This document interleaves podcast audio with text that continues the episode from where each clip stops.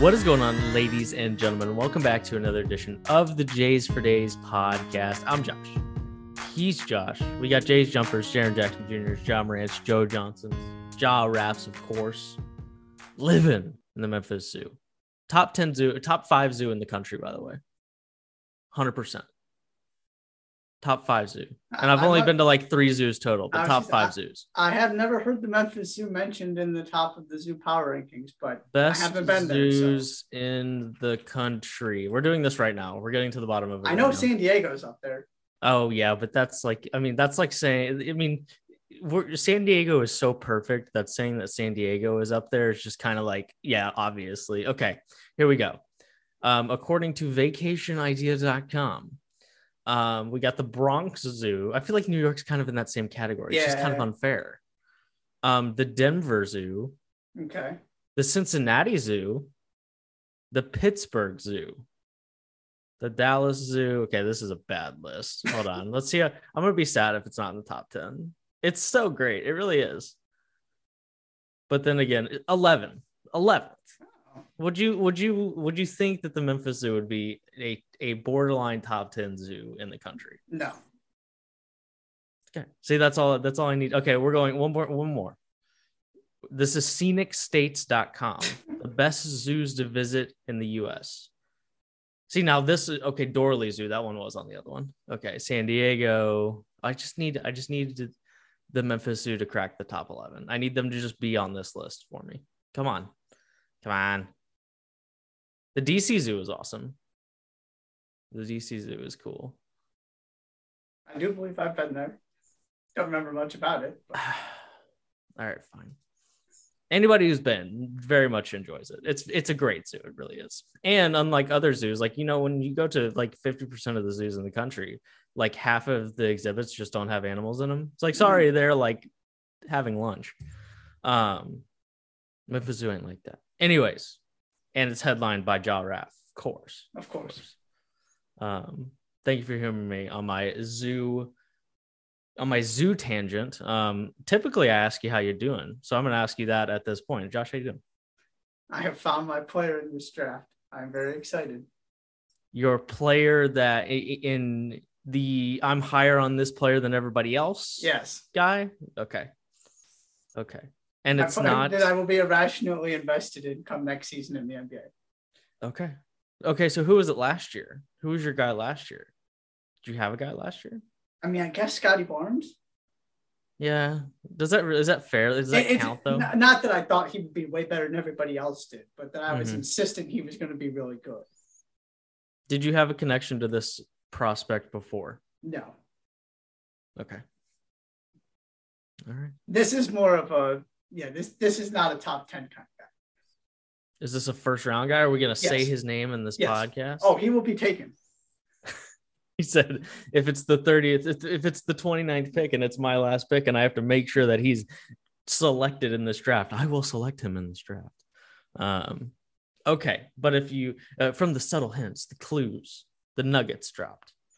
We're uh, we're doing a mock draft of the first round today. Now, before we jump into this, we have to make one very important distinction. The first one, just logistically, we're not each bringing like our lottery picks. We're doing the entire first round. We're both acting as GMs and we're going back and forth all 30 of the first round picks. The most important distinction here is that Josh and I are not draft experts from a trying to predict which team is going to take which player. We could talk about it in the lottery, but honestly, I don't have all that much interest in trying to gauge what the number 23 overall pick is going to be this year to the Philadelphia 76ers. I just don't care. I just don't care. Um, so, with that being said, we are making picks here under our own volition. Okay. We're not trying to. We're not trying to copy. We're that's not. We're not copycatters here. We're not copycatters here. Um, we're you know when I pick, I guess tenth. Like if I you know with the tenth overall pick, I'm not trying to guess what the Wizards GM is going to take with the 10th overall pick. I'm taking who I think the Wizards should take with the number 10 overall pick based on who the first nine picks were. So now that that's out in the open, I feel like we've laid the groundwork to get into this. I agree. Okay. Well, we did a very official over text message, a very official uh, lottery. Actually, we did a lottery to see who get the number one overall pick. We flipped a coin, which honestly sounds way easier than. But I guess not. There's only two sides of the coin. Can we get like a 13 sided, 14 sided die and just throw it up in the air, and whoever it lands on, that's who gets to be the number one overall pick? That I sounds mean- way. That sounds way less confusing than the Yeah. way they do it right now. And or you get, you know, a and you make the sides big like like the, the worst team the, the side of the die that is assigned to the team with the worst record that side of the dice is the biggest has Right, the most or you- surface area. or you get a bazillion sided die and give right. Your- okay. And you do it a right, you bazillion sided Yeah. die. I'm here for that. You do it live so that there's no questions about frozen envelopes because you're all watching this breakdown in real time. i love that i think we just solved the lottery Yep. also absolutely. it- also the people who spend their time worried about frozen envelopes just need to get over just need to get over them just need to get over themselves they just do um but okay we're gonna do the first 30 uh picks in the draft josh did you know there are only 58 picks in the draft this year due to like tampering Right. stuff and i don't know off the top of my head who it is but there were but the indiana pacers have the 58th pick in the draft and that is the last pick in this year's draft it's only 76, you know, 58 players going to be taken in this year's draft, which is interesting. It's kind of tough. A tough year to be like one of the four last four guys yeah. that might be picked. On the Um, flip side, you get to pick what team you go to. So maybe this is true. Uh, right? If if somebody would have picked you with the 60th overall pick, you're probably going to have your choice of uh, summer league roster, which I suppose is uh is is nice unless you're going to unless you're, you get drafted by a team with the 57th overall pick that has like a chance to win the title next year. But you know, give and take. Um, but without further ado, let's uh let's do a mock draft here starting with the number one overall pick. We'll go back and forth all the way to 30 uh, with the Oklahoma City Thunder. Do you have the draft order in front of you, or would you like me to tell you who's picking? Oh, I've got it. Okay, wow. I think Josh is locked in. I think he's absolutely, Absolutely. I think he's absolutely locked in. Okay, now on the clock, the Orlando Magic with the responsibility of taking with the responsibility of the number one overall pick in the 2022 NBA draft. Uh, Orlando, you are now on the clock. Please don't take Oh, no. minutes. No, no, no. Okay. Chet Holmgren. Chet Holmgren, the number one overall pick in the 2022 Jays for Days mock draft. Was this a difficult decision for you at all? No. No. And particular, not only do I think, do I have Chet number one on my personal big board, but also they have guards. They have Jonathan Isaac. He he fits, and the idea of him and Jonathan Isaac on the defensive end is terrifying. hmm But they don't. I mean, theoretically, you could slot any of these guys in there. But to me, he makes the most sense from a fit standpoint, in addition to being the highest upside player and the most logical choice because he's a seven foot unicorn. So, no, it was not hard for me. Well, I'm a little sad that you took Chet with number one overall pick. Um, that's fine. though. That's fine. That's whatever. This is what it is. It's okay. Um, no, I'm kidding. Um, yeah, that's uh, that's who I would have gone with with the number one overall pick. Uh, big big boy Chet. Um, like we talked about on the last podcast, I'm uh, he is easily the highest ceiling in the draft with all the things he brings to the table. Um, and you're right. I mean, you can make a lot of the same arguments for why Jabari Smith wouldn't be a bad pick here either. Sure. Um, but it's it's certainly a preference of of which of these guys that you that you really like because they're right the the skill set is slightly different but both of them seem to be to be locks here at um at number uh at number one or two at least right now um what we've seen recently. Okay number two overall pick to the oklahoma city thunder i'm going paolo Banchero. I think that, and this is interesting because a lot of mock drafts have Jabari Smith going one right now. Now, granted, mock draft different purpose than this year draft, but I we've talked about on the last podcast. Um, I think Paolo is the most NBA ready guy at the top of this draft, and the guy that I just have no issues with what he might be wherever he goes. And I think pairing him with Oklahoma City Thunder, you've got, I mean, Giddey and Paolo Banchero kind of being uh, the wings type of guys. You got Shai Gilgeous-Alexander there as well. Um, you know, I think there's an argument for Jabari Smith here, but I am a really big Paolo Banchero fan. Um, 6'10, 250, massive NBA ready body. Um, think would fit in there nicely with and then all of a sudden the thunder have i, I think a a collection of guys that uh, very much uh, can be the center stone of perhaps actually turning all of this draft capital that they have into like positive results on the basketball court like at some point they have to do that um, i think Paolo's uh, a, a pretty good piece to add to that equation so i will take Paolo at number two well, that makes number three pretty easy. That does make so three very that easy. leaves Jabari Smith for the Houston Rockets. Whichever one of the three was left is the one I was going to take. Mm-hmm. It also helps that you know they took a guard last year, so in terms of players that are core pieces moving forward, any of these guys fit nicely. You can do whatever you want with the rest of the roster. It's not like you have a concern about whether this is going to hinder Jalen Green or not. Maybe Chet would have been a little bit more of a nice fit because Green is so scoring centric and Chet gives you a little bit of playmaking, but that is neither here nor there and not relevant since Chet is off the board. So Jabari Smith, end of discussion. That's bold of you to take the the one of these three guys. I think honestly, I think that that's the complete opposite order of the way this is going to go eventually. Um, but I like it. I'm here for it. Um, so Chet so far, Chet one for the to the Orlando Magic, Paolo Banchero two to the Oklahoma City Thunder, Jabari Smith joining joining Jalen Green in Houston with the Rockets. Okay, fourth overall pick going to Sacramento, and this is very quickly where it gets interesting. And to be honest with you, I like there there are a few different guys here that look like they could be taken forth by the Kings. But I think, uh, and I talked about, we talked about Jaden Ivey and Shaedon Sharpe in the podcast last week. Um, you know how I feel about those guys.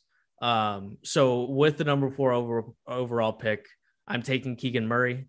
Um, I oh. don't, I don't love.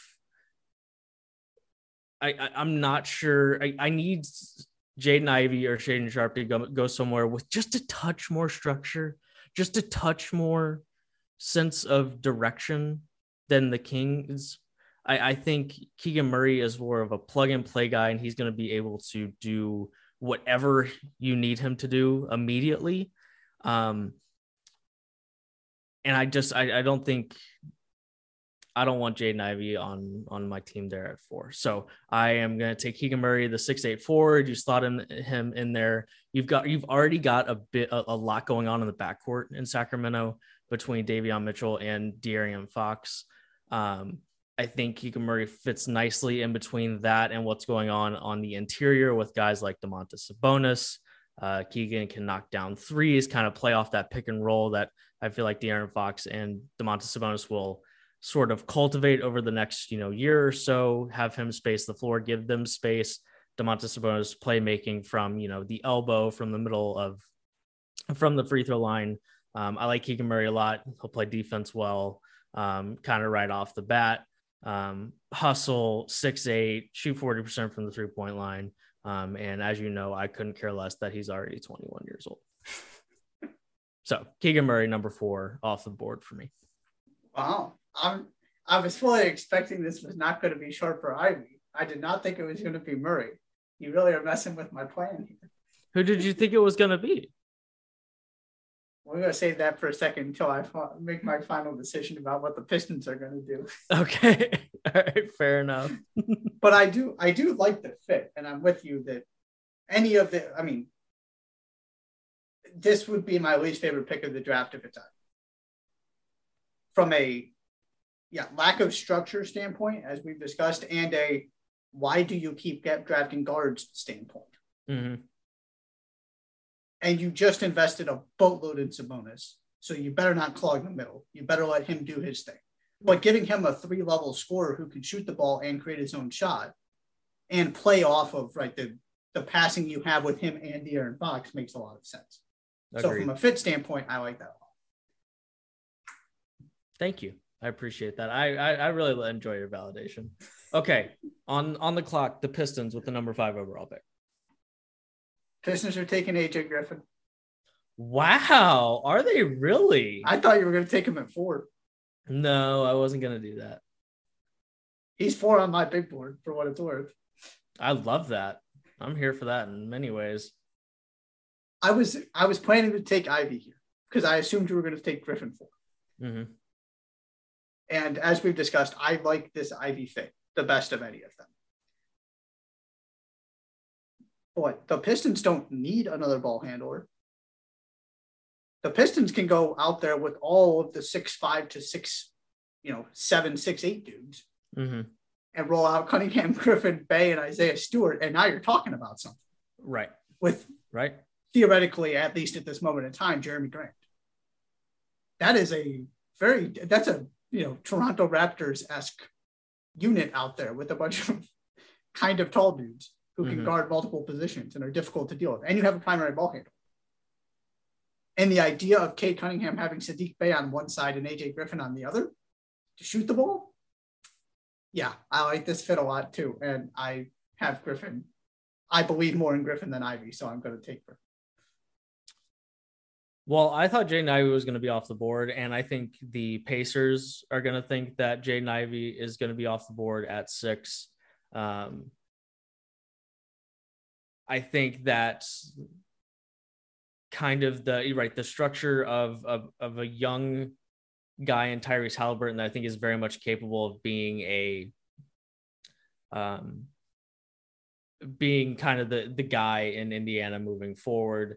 I think that the Pacers would be wise to move on from Malcolm Brogdon, and that would bring that would open up space to bring Jaden Ivey in and put him next to Tyrese Haliburton in the backcourt. Um, so that's where I'm going with number six. Um, at this point, you just have to take Jaden Ivey because he's that good. Um, I, have I've talked a lot about Jaden Ivey in the last you know week and a half. Like I don't think he's good. I think he is good. I just think there are just things that I don't like about him from a hey I need him to come in and be my guy perspective. Um, but put him next to Tyrese Haliburton in the backcourt. Um, I think he is a little Victor Oladipo-ish, you know, from not you know from an athleticism and game perspective, but also from the fact that you know he played college basketball in the state of Indiana as well. Um, I, I think at this point, Jaden Ivey's the best the best guy left uh, on the board, and if you get to that guy at six, yeah, I feel like you have to take him. So moving right along, Jaden Ivey to the Pacers. Um, get some excitement in there, some athleticism. Then all of a sudden, you know, like if you could get him to lock in defensively and you have him and Miles Turner playing defense for you, like that is uber athleticism. But either way, um, I think he, I think Tyrese Haliburton allows you to put pretty much anybody here for the Pacers. Yeah. Um, especially in the backcourt. Um, and and then you're you know you're rocking with a you know, a starting five that has the foundation of a Miles Turner in the front court, Tyrese Haliburton and Jaden Ivey in the back court, and you just you just kind of go from there uh, and see what happens there. I think that that gives you a chance to move Chris Duarte to the bench, which I think will I think a six man role at least for the next couple years is going to be the place that Duarte really shines because I think he does a lot of things well but nothing especially great, which I think is a good place for, which kind of screams six man in a lot of ways. Um, but you add him to this roster, you know, hopefully in theory, um, guys like TJ Warren come back. There are still some other holes on this roster. Buddy Hield is there, of course. Um, there are still some some holes on this roster, but none that could be filled um, with a different guy here, as as far as I'm concerned. So I'm going with uh, I, Ivey at six. There's no way he gets past six. Absolutely not. Yeah, and and I'm I'm with you that this is the other spot, and I've been hammering that Halbert needs to be on the ball since he got drafted. This is the other spot it can work because both mm-hmm. of them can play off the ball, both of them can play on the ball. Haliburton's proved it in the NBA. Ivey, at least you could right, you can ask him to be your primary playmaker at times. Mm-hmm. So that that interchangeable, it goes to the same idea. It works differently, but it's the same concept that we've been talking about the Pistons of you have somebody who is capable of running an offense and making good decisions and being the primary playmaker.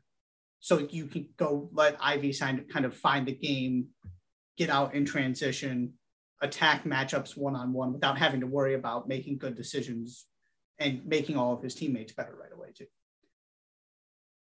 Agreed. So quick recap: Chet, Paolo, Jabari, Keegan, AJ Griffin going top five here in the draft and Jaden Ivey at six. Now on the clock with the number seven overall pick is the Portland Trailblazers, who just need a lot of stuff. Josh, where are you going? Shaedon Sharpe. yeah, the the Blazers might be at the very list, at the very top of the list of teams that just go swing for the fences every year. Yeah. Which, to be fair, they have done a great deal of some more successful than others. But Damian Lillard needs help. If you're going to find a way to bingo and make him quickly. Yes. If you're going to find a way to make him a blazer for life, you got to find another star to pair with him. Shaedon Sharpe can be that kind of guy. So you take whatever lumps come with it you take the risk of having never seen this guy play against high quality opposition. You're not taking him at three, you're taking him at seven. And however this goes, I will never, if he is still on the board at seven and the Blazers pull the trigger on this, I will never criticize him for it. There is absolute justification for saying we we have to swing for the fences here. This guy can be a multi-time all-star every bit the player CJ McCollum is, if not better. Mm-hmm. That's what they need because some of these guys, you know, I don't ever think Keegan Murray is going to be that guy. Keegan Murray is probably going to have a very good NBA career. I like Keegan Murray's game. It's all about context and what the Blazers need, and Keegan Murray's just not going to move the needle the way Shaedon Sharpe. Yeah, you know, this is this is interesting because there's also a part of me that thinks that right because the other guy that's in Orlando that's in Portland that makes this a little interesting like they are filled with six three guards like they're just there's six three guards all over the place between yeah. Damian Lillard and Norman Powell and Anthony Simons who had a good game a good year last year they're just kind of all over the place and you're absolutely right they need more scoring but it's not like there's a guy. It's it would be perfect if like Anthony Simons was, you know, was either was somebody was like six seven, mm-hmm. so they, they could play the three, right? right? But like Anthony Simons is six three, Benjamin Mathurin's only six five. Um, Shaedon Sharpe is also six five, right? Yeah, just under six five. The point being is that you know, at this point, right? I'm never, I'm always a, a, a the best, you know, best prospect standing guy, especially when you get like high in the draft. Like if you mm-hmm. get to the 22nd pick and you're like, hey, let's let's try and go for for like a fit. Like, hey, we need some shooting and we really think that spaces the floor and we're a team that feels like we can, you know, contend in the East or the West next year. Then I'm then I'm willing for to have that conversation. But I'm never, you know, not all that interested in looking at the roster and thinking, yeah, you know what, they've got Anthony Simons and Damian Lillard in the backcourt already. I don't think we need to pick right. another guy there. Right. What they need is a guy who can absolutely go and get buckets next to next to um to Damian Lillard, take a little pressure off of him, all of those things as he, you know, inevitably gets older and it's not like he's had the most healthy last couple of years either. Um, and having as much pressure on him as he does probably doesn't help that. Um, so I'm always I, am I'm, I'm also never going I'm never going to fall Portland if they take him at number seven. Um, because he's probably not going to get that far anyways, if we're being honest. Um, but if he does, I feel like at that point, if you're Portland, you have to you, you have to take him there as well. Okay, moving on. Number eighth overall pick in the 2022 NBA draft belongs to the New Orleans Pelicans as of right now. What the Pelicans need is continue to space the floor in case there's a like, ooh, maybe if one day ever Zion Williamson can come back. You need to make sure that when he comes back, the the the interior isn't bogged down, that there isn't a, a ton of guys in his way. You know, that the roster became very, very interesting, and then all of a, all of a sudden you've got this this team that's like, man, we were kind of competitive last year on the down low. Um, and we finish strong and we feel like maybe we've actually found our coach of the foreseeable future with Willie Green, which has been an equally big big part of sort of the dysfunction of this organization the last half decade, right? Because I mean, Zion has had what three different coaches already in his three years in New Orleans, four years in New Orleans. I, I mean, think that's right. I mean, it's it's been hold on, let me look. Because Van Gundy. Yeah, I mean Alvin Gentry, right. Then one year of Stan Van, Gundy, Gundy, and now and Will and now, and now yeah. Willie Green. Um, and it feels like that Willie Green might be a, a guy who's going to stick around for a while. But but this is an interesting a, a, super interesting roster now because like when you look at it, they've got a lot of really good pieces from Brandon Ingram to CJ McCollum to Herb Jones, like Herb Jones becoming like a three and like one of the most important defensive players in the NBA in terms of like impact is something I did not see coming. Um, at least not right. Certainly not immediately. I mean, we talked about that guy being one of the the more um the the some of the biggest value from the 2021 NBA draft uh, is how good he has been. Um, but um excuse sorry i completely blanked. Um but you know there's some ways that they can they can help out here. Um i i kind of like the idea of finding a right because when you look at your you know you've got your brandon ingrams you've got your cj mccollums uh you've got um your herb joneses your jonas valanciunases um i'm kind of looking for a guy with lots of feel for the game. A guy who's a really interesting prospect for me, uh, and has kind of um, been a guy that I've been interested in, and a guy that I feel like is going to be a really good defender. Which, when you look at all of those other guys, like none of those guys jump off the charts, other than Herb Jones as being like a defender in any way, shape, or form. Right? Brandon Ingram, C.J. McCollum. Um, which is why with the number eight overall pick, uh, we're going with Dyson Daniels from G League Ignite. Um, six oh. six guy, six six, not a three point shooter, but honestly, that's okay when you got all the scoring around him. Um, super long arms, high IQ defender, really good passer, and having a guy that can see over the defense uh, and kind of put him around guys like Brandon Ingram and in theory Zion Williamson, have CJ McCollum in the backcourt that allows you to hide CJ McCollum on somebody else right? If Dyson Daniels can take the most important defensive assignment in the backcourt, in theory, you'll be able to hide CJ McCollum in some other places. Um, but I like I, I, like this idea a lot. Um, kind of does a lot of things that I feel like the Pelicans could use. Um, and as long as you've got some of those guys around him shoot, shooting well, um, I think you can get past the fact that he was not a great three point shooter, right? and still is not a great three point shooter. Um, so I'm going to go with Dyson Daniels here at uh, number eight. Him and Jose Alvarado in the backcourt would be quite something from a defensive standpoint. I love it. Give it to me. Give it all to me. With all of those scorers on the sort of that second that next level, I mean, of course, McCollum's going to have a starting spot and all of that, but in those two guys, plus all of the scoring that you get from.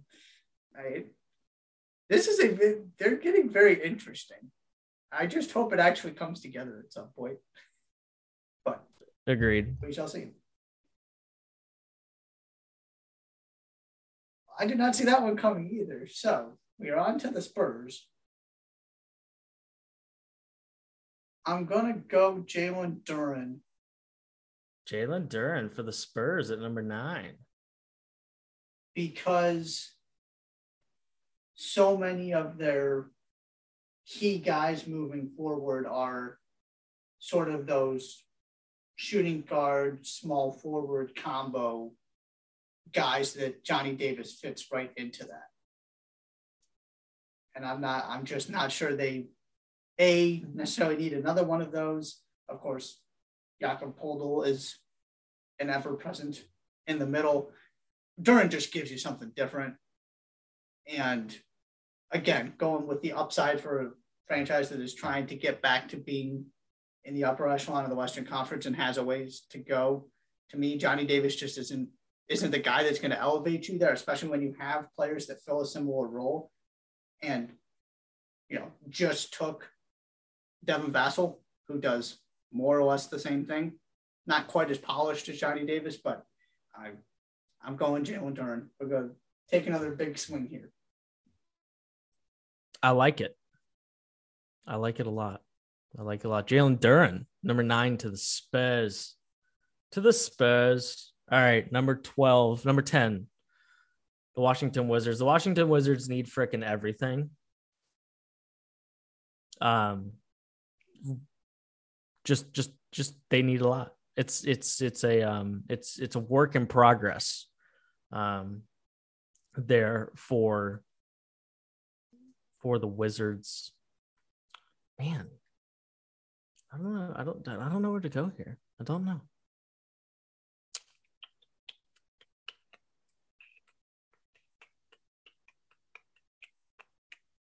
hmm so you took Jalen Duren from me. That's okay. I'm only a little sad about it. I I fully expected to not be the one drafting him, to be honest. You know,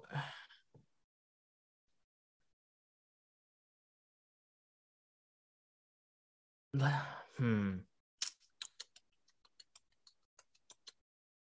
I'm gonna go for the Wizards at 10. Hmm. You know, I'm going to go with Ousmane Dieng from New Zealand with number 10. Um, at this point, I mean, the, there's a world in which, I mean, 6'10, smooth scorer, um, size, of course, it's 6'10, defensive versatility in theory. Um, there's a lot to like about Ousmane, only 19 years old. I'm I'm not I think just at this point the Wizards, you know, take a stab at somebody at number 10. I'm not all that interested in just like getting a, another guy that's going to be like somewhat relatively uninspiring next to Bradley Beal. I mean, like you took Corey Kispert last year, Deni Avdija the year before. Let's get kind of wild and let's take a guy that is just like tall and lanky and kind of a playmaker, kind of has some guard skills at 6'10 and just kind of see what happens. Um, so I'll go with Ousmane Dieng there at uh, at 10 to the Wizards. Just get just get kind of weird with it because you know after this we're talking about guys that are like relatively uninspiring to a team that just needs like I'll put it this way. I like Benedict Mathurin and I like Jeremy Sochan and I like Ochai Agbaji and I like Johnny Davis and but I like I, I like those guys even more in like more supplementary roles than like I feel like a Wizards guy is gonna have to be. And dang, we might look up and Dieng be the type of guy that's like, man, that guy went 10th. That 6'10 score went 10th. Um, so I'll go with I'll go with Dieng here at the number 10 to the Wizards. So the Knicks are gonna take Johnny Davis 11 then. He, he, there's just a clear delineation for me between him and everybody else available. Yes, they have plenty of wings of the Duke ilk. they they just need help and from an RJ sorry, yeah, RJ Barrett standpoint, it's a nice complementary piece because Johnny Davis is defensively much better, gives you a little more versatility. Yes, Cam, I understand Cam Reddish also is supposed to give you those things. I just, Cam Reddish is not going to force me to do anything. So we're going Johnny Davis. He will almost certainly be off the board by then. And so at this point, he's there's just the, the potential, the upside, the value is too good to pass up. I can't blame you there. I can't blame you there. Um, I, I am I'm genuinely intrigued by Johnny Davis as a prospect because there's part of me that thinks Johnny Davis is a really gifted scorer. And then there's part of me who thinks he's just kind of a guy that I'm not entirely sure how he carves out his like like is he a guy that ends up being like a good defender and a guy that you just always wish was a little bit more offensively? I I'm a little worried by six four guys who don't shoot it well and who aren't like necessarily jumping out of the gym. Um, so and, I mean, he was playing in a system built to get him 25 points a game. Sure, that's not going to be the case. Sure, right, and, and, like you know, so he doesn't shoot it especially well. He's he's not good. He doesn't you know live above the rim. I'm I'm a little like if you told me on draft night that Johnny Davis is the guy that everyone thought was going to go top 10 and he actually went 14th, yeah, I wouldn't be surprised at all. Right there and, with you. And it wouldn't it, it wouldn't shock me because I'm just like there are other guys here that I just am so much more confident in their ability to sort of carve out that spot than than Johnny Davis because right now carving out that spot I think just kind of looks like being a scorer and being a six four scorer who can't shoot the three ball super efficiently and can't finish a and like is a below the rim finisher is kind of that's not exactly the best hand I would have liked to have been dealt. Um, but I feel also like at this point, when you get to 11, um, there there aren't very many guys um, that you should should take uh, ahead of him. Um, so I'm here for the value there. Uh, Oklahoma City, because Oklahoma City picks like once every four picks. Um, Oklahoma City, uh, via the LA Clippers, right? I don't know if you knew, but the the the Thunder have quite a few Clippers uh, picks. I don't know if you knew that. Just a couple. Um, um, but they are here at twelve. Um, and I'm gonna get this is where I'm gonna go with Jeremy Sochan. Um, I think fitting him in next in the in this hypothetical, you know, lineup that's kind of taking place with Shai Gilgeous-Alexander, um, Josh Giddey, If you think back to the earlier in the podcast when I took Paolo Banchero number two overall to the Thunder, and then you add a guy like Sochan who's going to come in and immediately hang his hat on the defensive side of the ball. Um, I think that makes a lot of sense. Six nine, big freshman uh, so a lot of uh, room to grow. Um, and then if you can just get him to knock down a corner three, then uh, then he's going to be uh, an asset to to your team. Um, and and that that's kind of belittling him a little bit, but definitely the type of guy who can defend all five positions. Um, and if he can space the floor, then he's going to be a, a, a tough guy to deal with. I love that pick for the Thunder. And just like he gives you something completely different from Giddey and Banchero. He's interchangeable, so you can build the rest of the roster the way you want. I have questions about what the ceiling actually is because, on the one hand, the exponential growth he has had suggests he could become phenomenal. The flip side to that is what is there that you're actually convinced he's going to take that next step and that he hasn't already?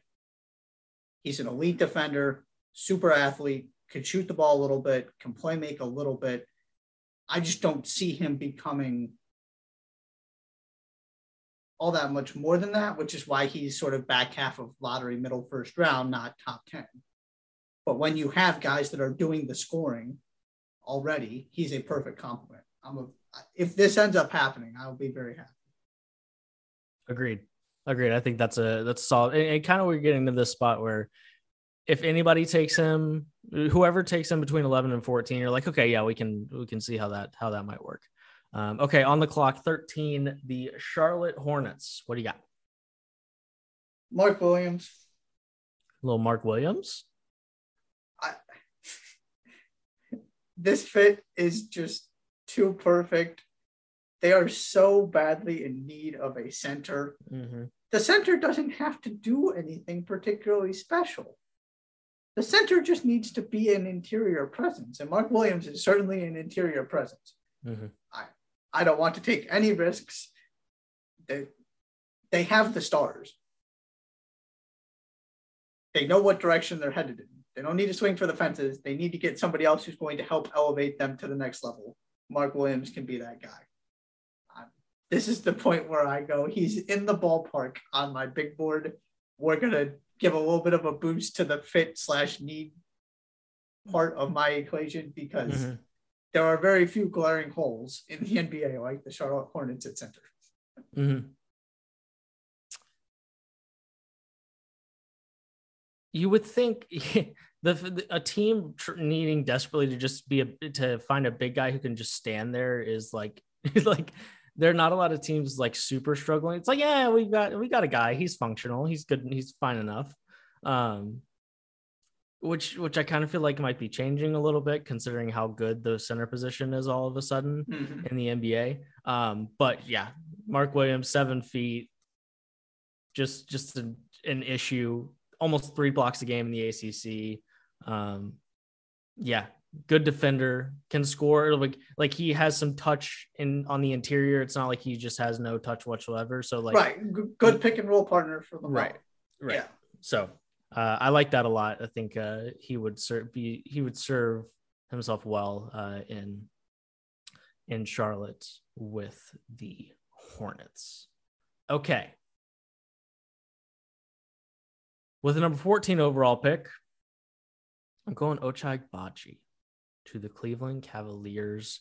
Um, I like this fit as well. Um, you know, it's it's kind of wild what having Evan Mobley does to just sort of your versatility from a just like yeah let's we've got so many different things we can do here right because we just don't if nothing else we've got Darius Garland in the backcourt and we've got Evan Mobley, Evan Mobley sort of anchoring everything that happens inside the three point line um, on both ends of the floor. Um, I feel like what they could they could use is a guy who can stretch the floor, be a secondary playmaker off of off of Garland, be a guy who doesn't necessarily who doesn't need to have the ball because because that's what I, I, feel like you're right. Caris LeVert, I think, is a another ball dominant scorer. I feel like Ochai Agbaji will be able to sort of fit into this okay, if I end up with the ball with six seconds, I've got a few moves I can go to to sort of be a secondary playmaker, shot creator. We saw that at Kansas. Yep.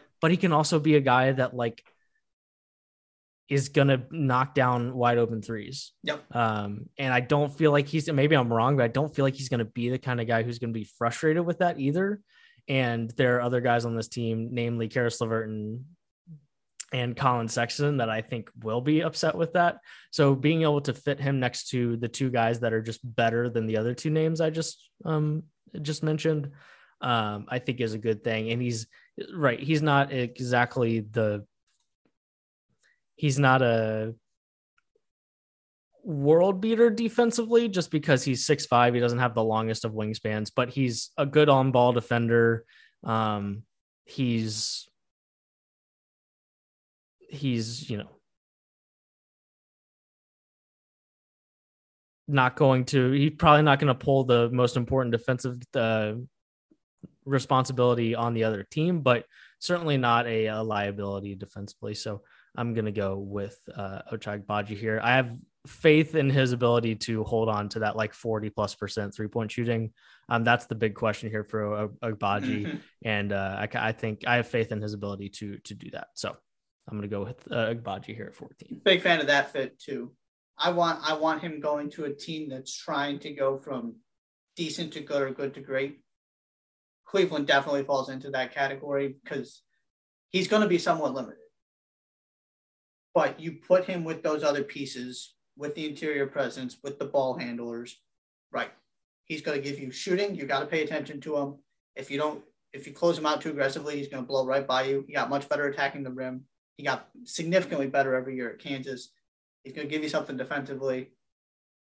And just the dude shows up every single night. And of course, understands what winning looks like, which is something that's also valuable to this Cavaliers franchise that hasn't done a lot of it recently. Agreed. All right, on the clock at the number 15 overall. So that's the lottery there. Cleveland being the last uh, last team in the lottery there. Uh, 15th, just outside the lottery. Um, we're going back to Charlotte via New Orleans. Um, so the Charlotte Hornets once again on the clock at 15th, which just to throw it out there is something you might want to pay attention to on draft night, right? A team that's got the 13th and the 15th picks. Um, if they if they see a guy that kind of tickles their peach uh, in this you know six seven eight range, um, maybe you don't get all the way up to six with those two picks, but like in the back half of the the, the top ten, um, you know eight nine seven eight nine somewhere in that range. Um, not that I've heard anything especially that suggests that they want to do that, but any team that's got multiple you know a lottery pick and uh, you know other first round picks um, is a, a, good team to keep your eye on with when it comes to movement on draft night. But we're not in the business of trying to to do. We're not doing that. So uh, the the Hornets are going to pick 15th here in the Jays today's mock draft, uh, and Mr. Doorly is responsible for that pick. Benedict Mathurin. I kind of forgot he was still on the board. To be honest with you. Yeah, best player left on the board. Again, skeptical about lead guard primary ball handler in the NBA. LaMelo takes care of that issue. There's not nothing that particularly scares me at the shooting guard position in terms of he's taking minutes away from player X, and he's not going to be asked to do all that much in the immediate future anyway. I really like his upside, love his athleticism. I think it would be the idea of him playing with LaMelo would be really fun. This team's just I want to see them go all in on the athleticism thing, and he fits into that. And I, at this point, you're the Charlotte Hornets. You got to just sort of take the best players available. Now you have your center and find a way to fit them in. Agreed. Yep. I think that at this point, if Benedict Mathurin is still there at 15, I don't think he's going to be. Um, I think somebody's going to take him closer to 10 than 15 when it actually comes to the to the draft on the 23rd. But in, in, at this point in, in our draft here, if you if he's still there, you got to take him. Um, 16, Atlanta. Atlanta needs two things. Atlanta needs a backup point guard. Atlanta needs wing defense desperately. Um, and there's nobody here in terms of the backup point guard perspective that I'm. If, if we're talking 19th instead of 16th, then I'm thinking about Ty Ty Washington. Um, but this high, I'm, I'm not taking Ty Ty Washington quite this high. Instead, I'm going to go Tari Eason. Um, a, a really nice defender, um, good hustle, um, and shot 30. I mean, this is a guy who averaged 17 points for LSU last year, 37% from the three point line. If he can hold on to that, then uh, then we really like what we got with Tari Eason. But if nothing else, he's going to come in and play defense at six seven. And uh, I like this pick here for Atlanta. Uh, bring somebody in who's going to actually hang their hat on the defensive end, please God. Um, so uh, Tari Eason at six. DeAndre Hunter's there.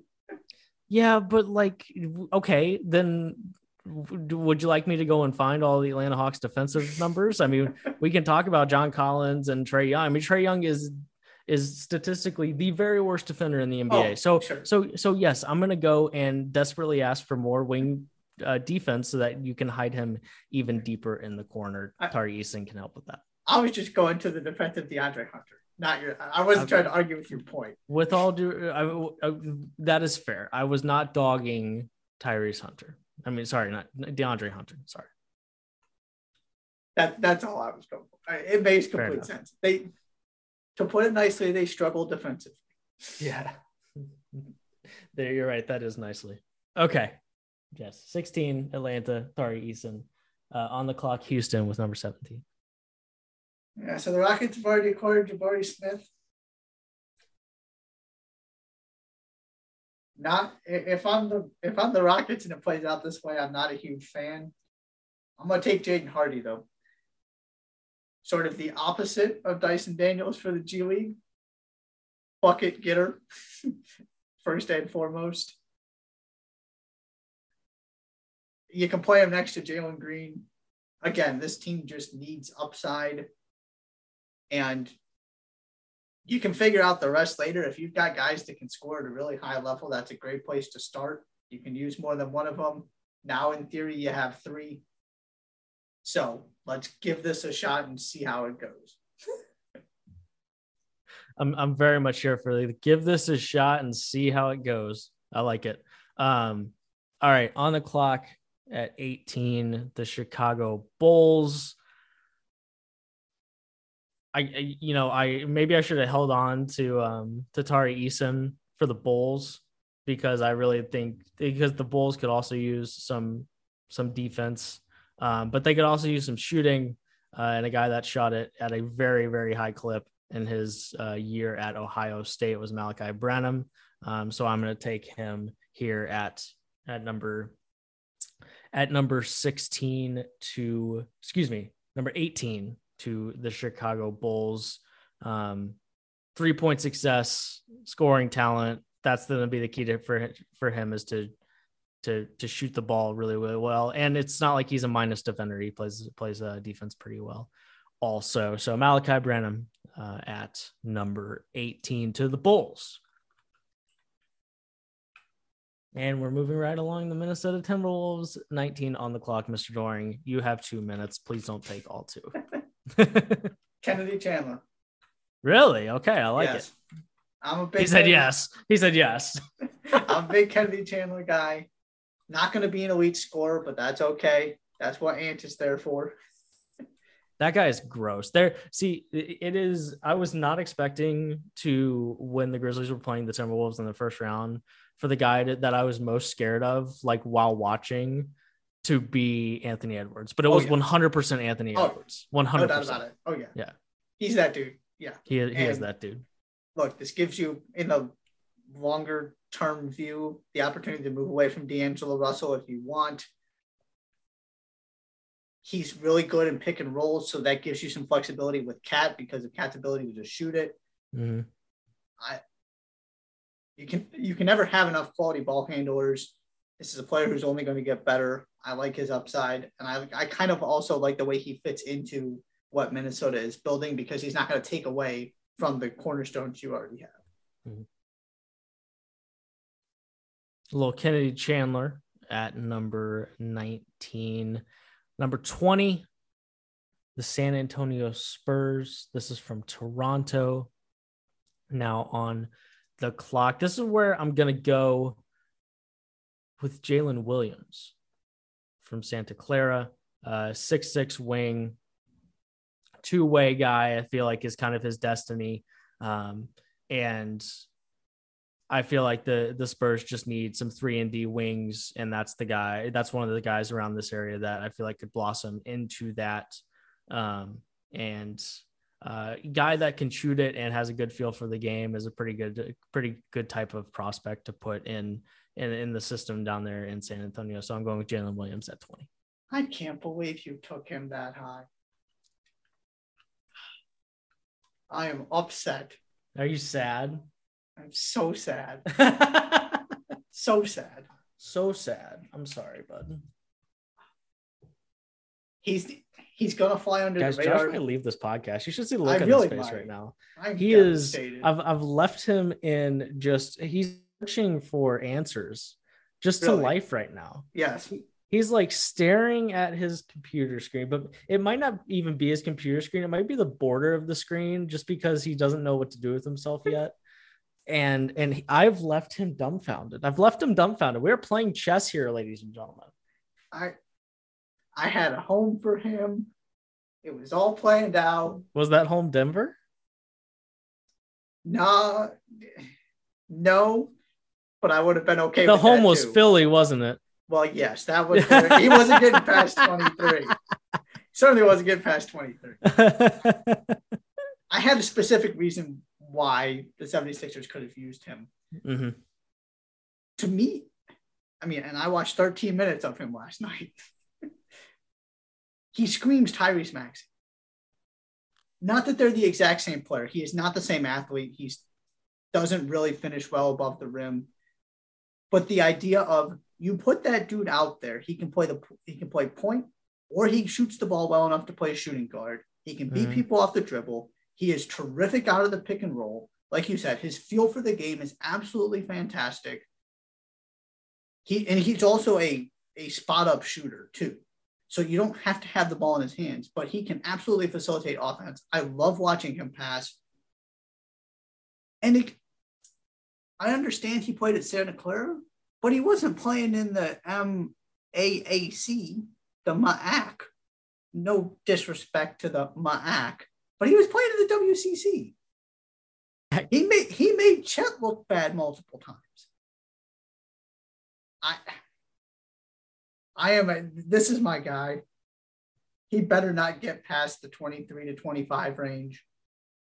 To me, he and he's very much a Gregg Popovich guy too. So the Spurs getting him makes a lot of sense. I would be a little sad just because he would get stuck in that log jam of guys who do similar things and all of their, you know, six three to six six guys. But I absolutely love him. I wanted I wanted the because to me he's I wanted him in Philly because he can. I feel like he can do the same thing Tyrese Maxey kind of did, where all of a sudden you pick the guy in the mid twenties and you look up and he's a max contract player, kind of thing.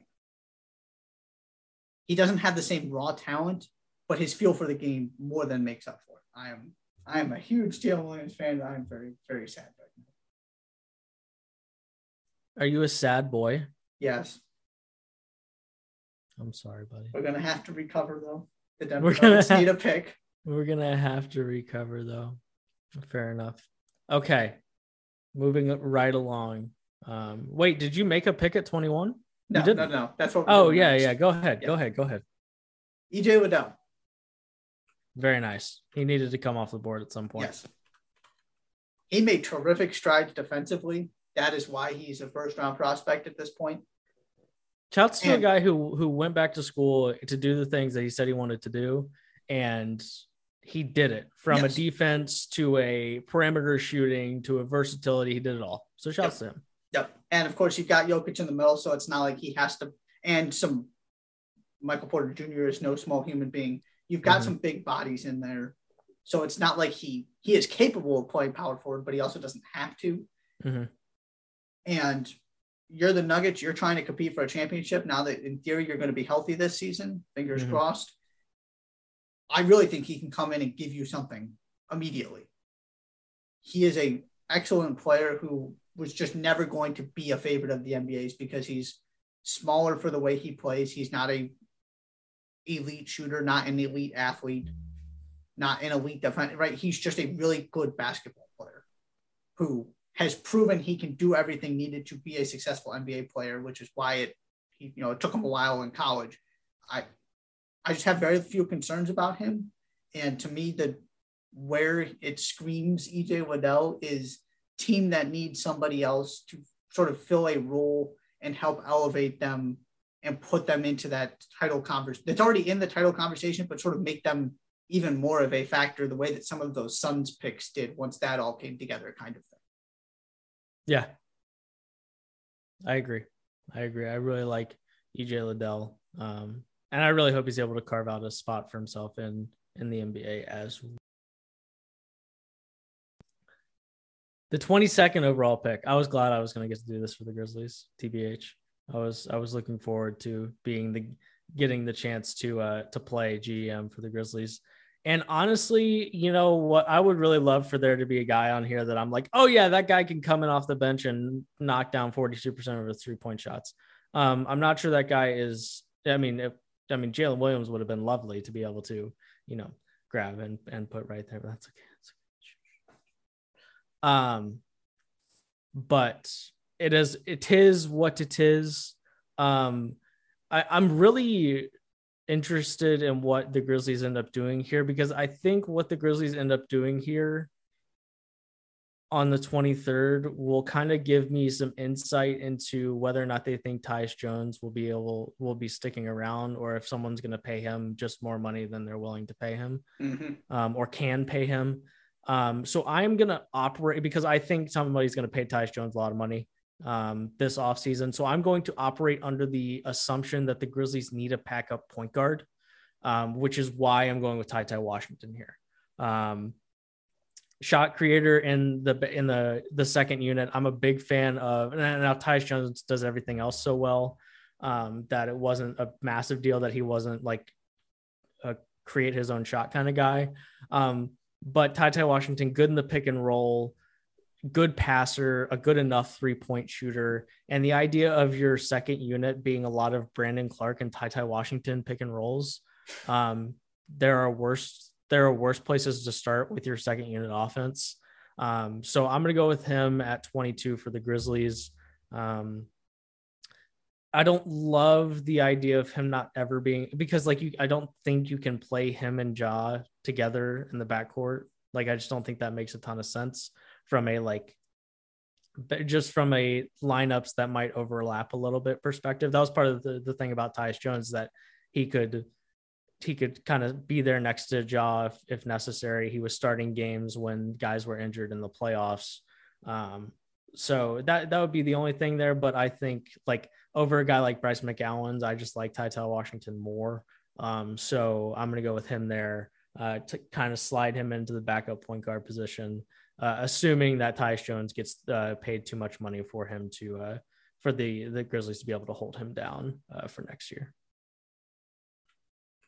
This is where I wish the Nets would have chosen to take this 76ers pick instead of next year's. They didn't. So here we are. and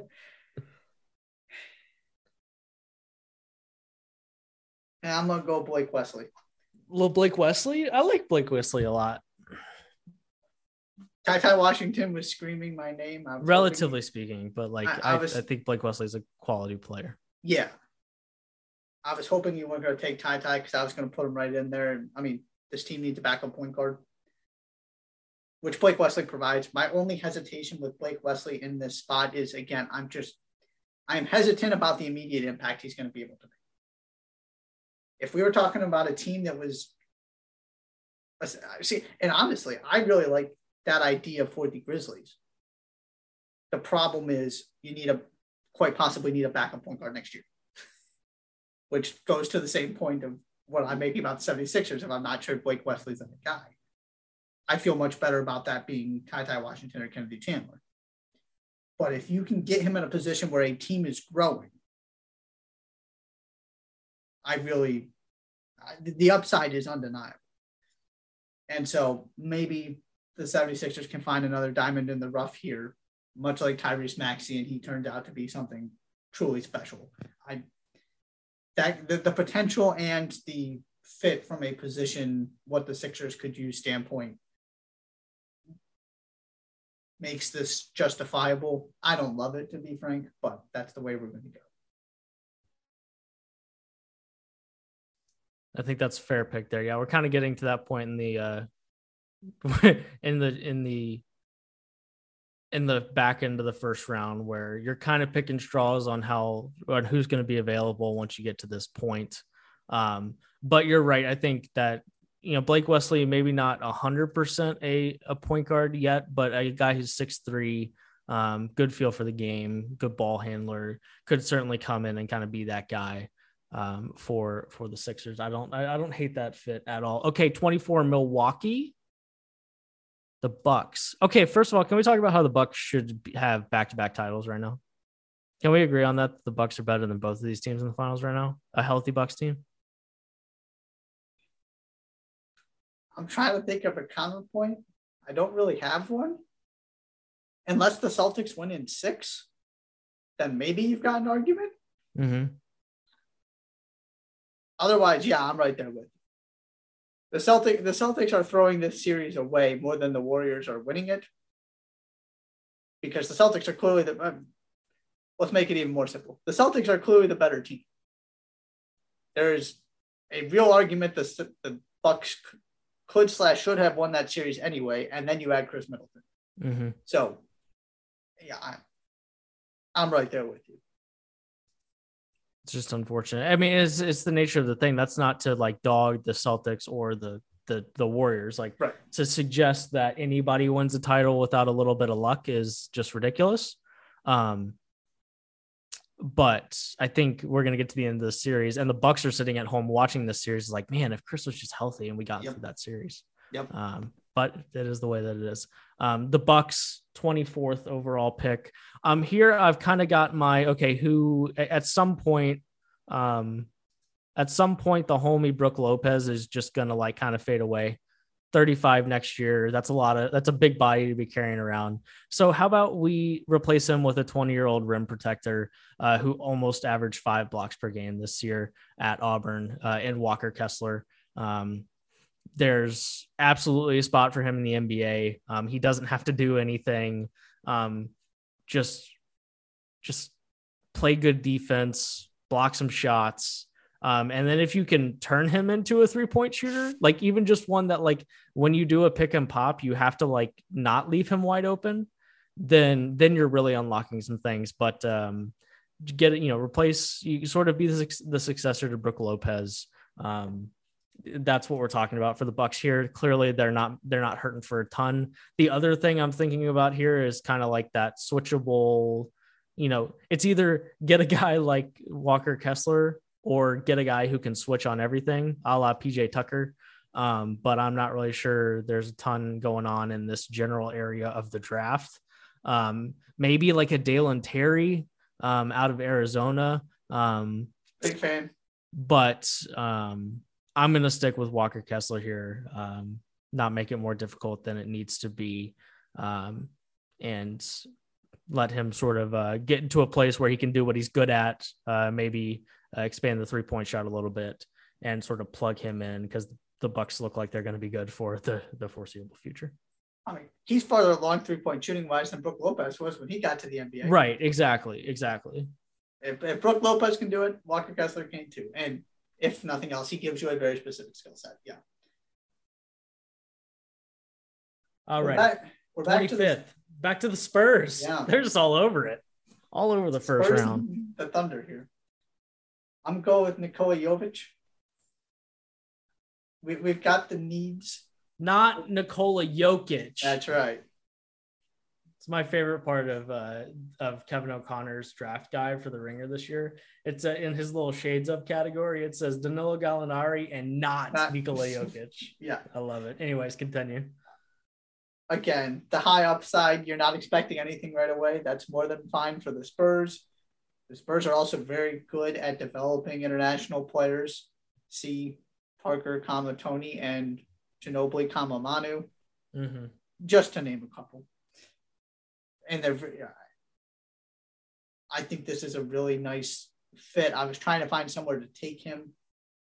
This was the first place I really felt comfortable because again, the, you're looking from the last time they picked it was the Nuggets, the Grizzlies, the Sixers, and the Bucks. None of those teams are interested in the project. Right. And so this is sort of the first spot where it makes sense. He is not Jalen Duren. Whether they can play on the floor together is a question you figure out three years from now. they, they- they're not going to take up the same sort of contributions and Right. piece of the how do you know how do these players fit together. So that part of it I'm not worried about. And you're at pick 25. Let's get the best available players out here and see what happens. I'm very much, you know, it's one of those things. It's like, yeah, I'm I'm down for fit 100, percent and then I'm also never going to uh, de- um, blame anybody for with the 25th overall pick picking a guy that could maybe be the best guy. You know, you know that with you know in relation to all the other guys around him. Um, now Jovic could be Poku part two. He could very well be that, but he could he could also turn into something very very interesting uh, in the NBA. But uh, I like that you, you got a couple guys earlier in the draft that are very much. I mean, I, I believe we picked Jalen Williams and Shay, and Jalen Duren for him Yeah. for them. Mhm. So that's a very um. Those are two guys I have feel strongly will be productive. Uh, and maybe you can take the hit there. It's not like you're trying to contend anytime soon. Uh, 26. If he was still here, I was I was going to take him. Uh, Dalen Terry, uh, three and D kind of guy. Um, just give somebody off the ball who can get out of Luka's way and play a little defense on the other end. That's uh, it doesn't need to be much that much harder than this. So uh, Dalen Terry, 26 to the Mavs. He is another one of those guys. You throw him on a team that's looking to compete. I was seriously considering taking 27 at Miami for the same reason. Mm-hmm. I absolutely love him. There's nothing he does particularly well that stands out, which is why he's a borderline first round pick. But he defends, he passes, he works his butt off. He's just, you know, he's got great instincts, all of that. It's, it's just winning DNA is the best way to, to describe him. I know, you know, Seth Davis had him as the captain of his all blue team, and that's exactly who he is. So putting him on a team that could use some more guys like that that do the little things makes all the sense in the world. Alrighty. Now that I've taken Dalen Terry, who are you going with for the Heat at 27? Kendall Brown. Okay, yeah. Eventually, Jimmy Butler is not going to be your primary uh, slash PJ Tucker. He's not going to be your primary perimeter defender. I've expressed my concerns about Kendall Brown. Kendall Brown is not going to ask, be asked to do very much on a team that just came really close to making the NBA Finals for a second time in a handful of years. Mm-hmm. And he gives you a different level of athleticism on a team that, especially at the guard position, doesn't offer you all that much. Uh, he has a very special set of skills. The question is whether they're going to translate into a long, successful NBA career. But again, we're at the back end of the the first round, and you know you're getting something you don't have a lot of, which is raw athleticism and ability to play above the rim. So, yep, I like it. Uh, speaking of raw athleticism and a guy who can uh, finish above the rim, um, it really sucks that like three years after they picked James Wiseman with the number two overall pick that the Warriors are with the 28th pick trying to find somebody to actually play fill that role that they were hoping Wiseman would, um, which is why I'm chasing, taking Christian Koloko. Um, shot blocker, athletic, can finish above the rim.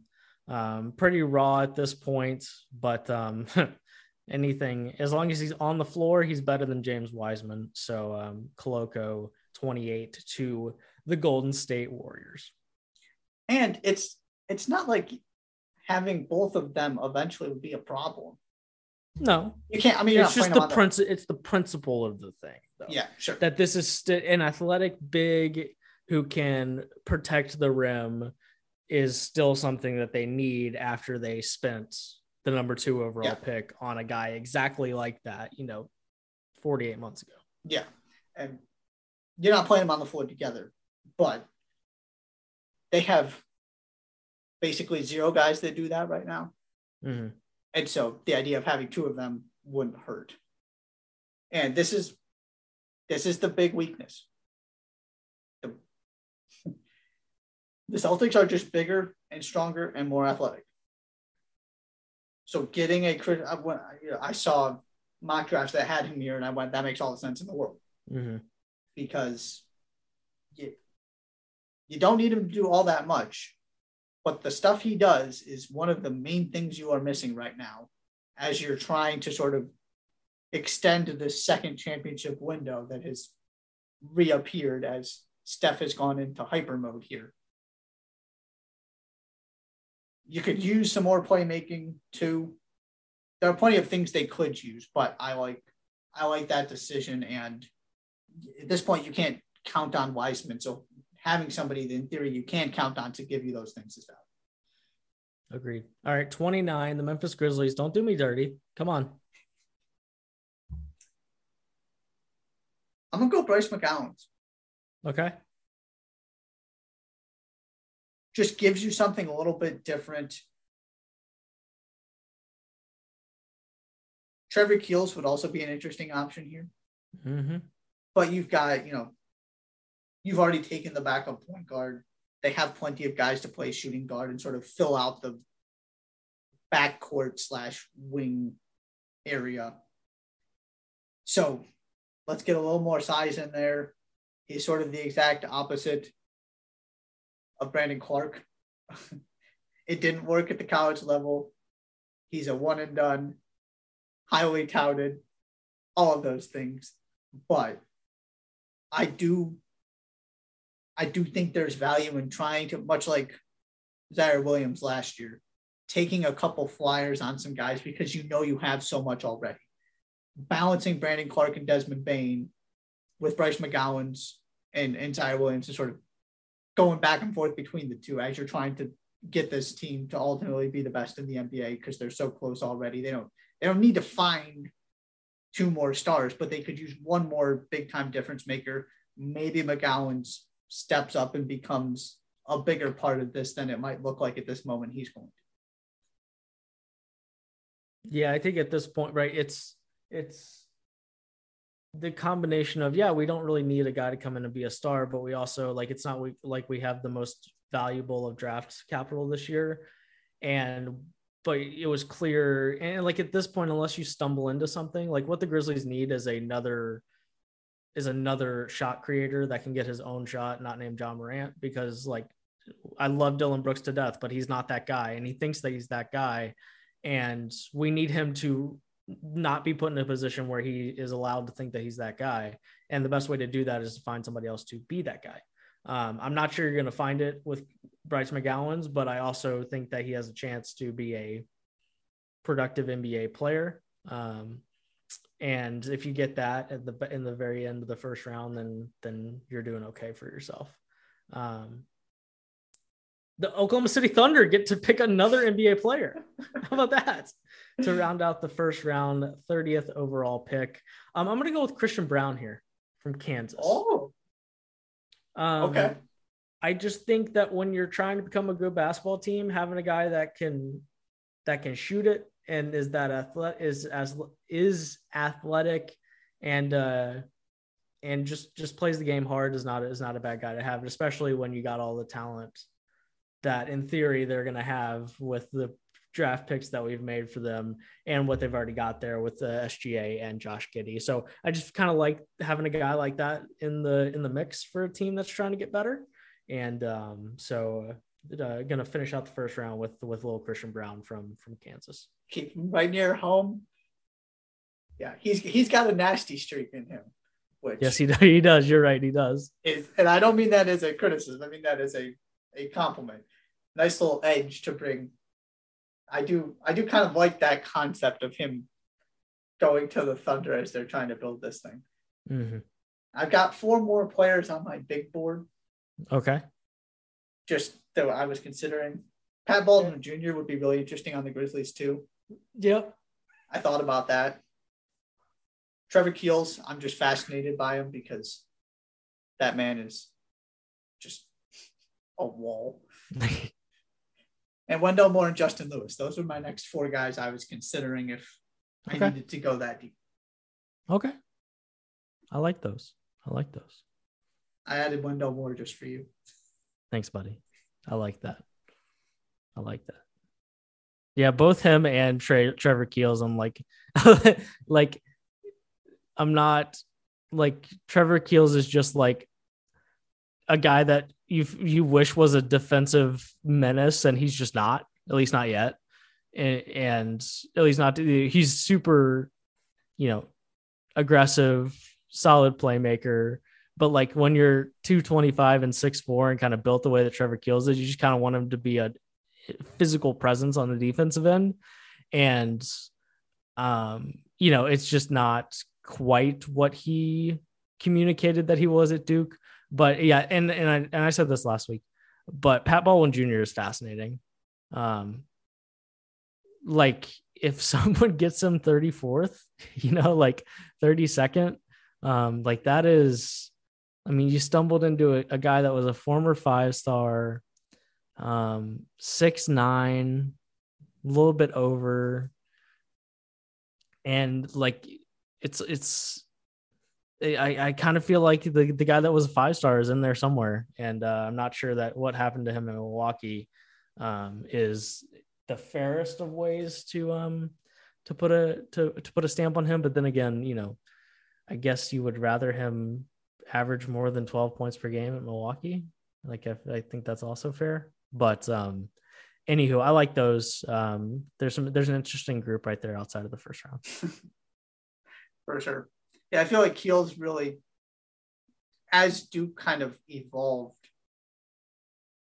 and you know he missed some games, just didn't really get it back going. Because there was a at right. the at the beginning, I was going, oh my goodness. And then it just never kind of for multiple reasons turned out and sort of ended up at that point where I thought he could be, which makes him another one of those kind of I I don't really know what's gonna happen come NBA draft night for him.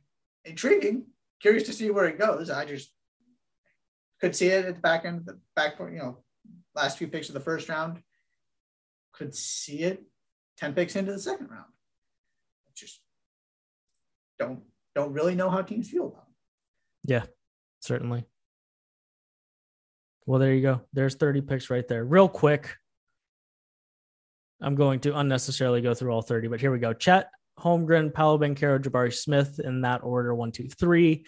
Keegan Murray, AJ Griffin, Jaden Ivey, Shaedon Sharpe, Dyson Daniels, Jalen Duren, Ousmane Dieng, Johnny Davis, Jeremy Sochan, Mark Williams, and Ochai Agbaji. That's our lottery.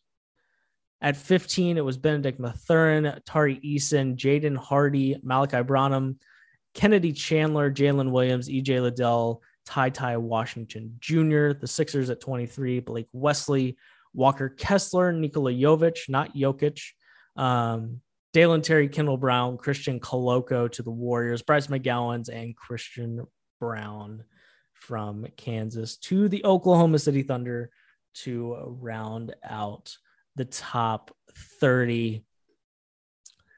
An interesting group of players, kind of all up and down this draft. Like, I think like you you have this this top three that are kind of like these are the three guys then right there at four you start talking about guys that are like you know that are have injury history that like is Keegan Murray all that exciting? Shaedon Sharpe's never played a truly competitive basketball game in his life. Um, Johnny Davis just averaged 20, but like, is anybody really wanting to pick him top 10 at the end of the day? Um, a lot going on, and as every year, a bunch of interesting prospects here. Um, but uh, this year, no different. I have some bad news. What? We oh, just did all of that, talked about Christian Braun becoming a member of the Oklahoma City Thunder, and they have now traded the 30th pick. Have they really? To who? Yes. To who? the Denver, the Denver Nuggets. For So Denver is sending JaMychal Green and a protected first rounder to the Thunder for the 30th pick and two other picks. I'm working to see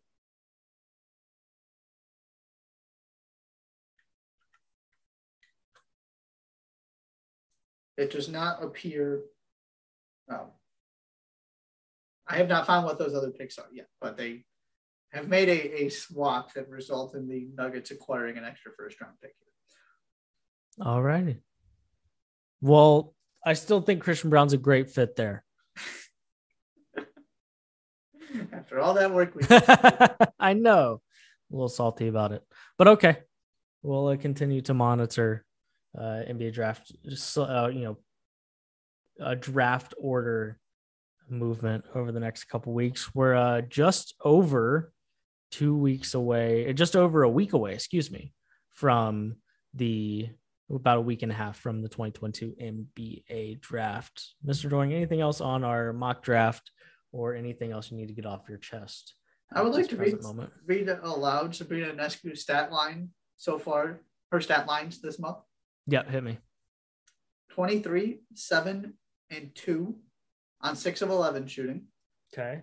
24, 2, and 3. Okay. 31, 5, and 7 on 13 of 24 shooting. Dang. 26, 8, and 8 on 10 of 11 shooting.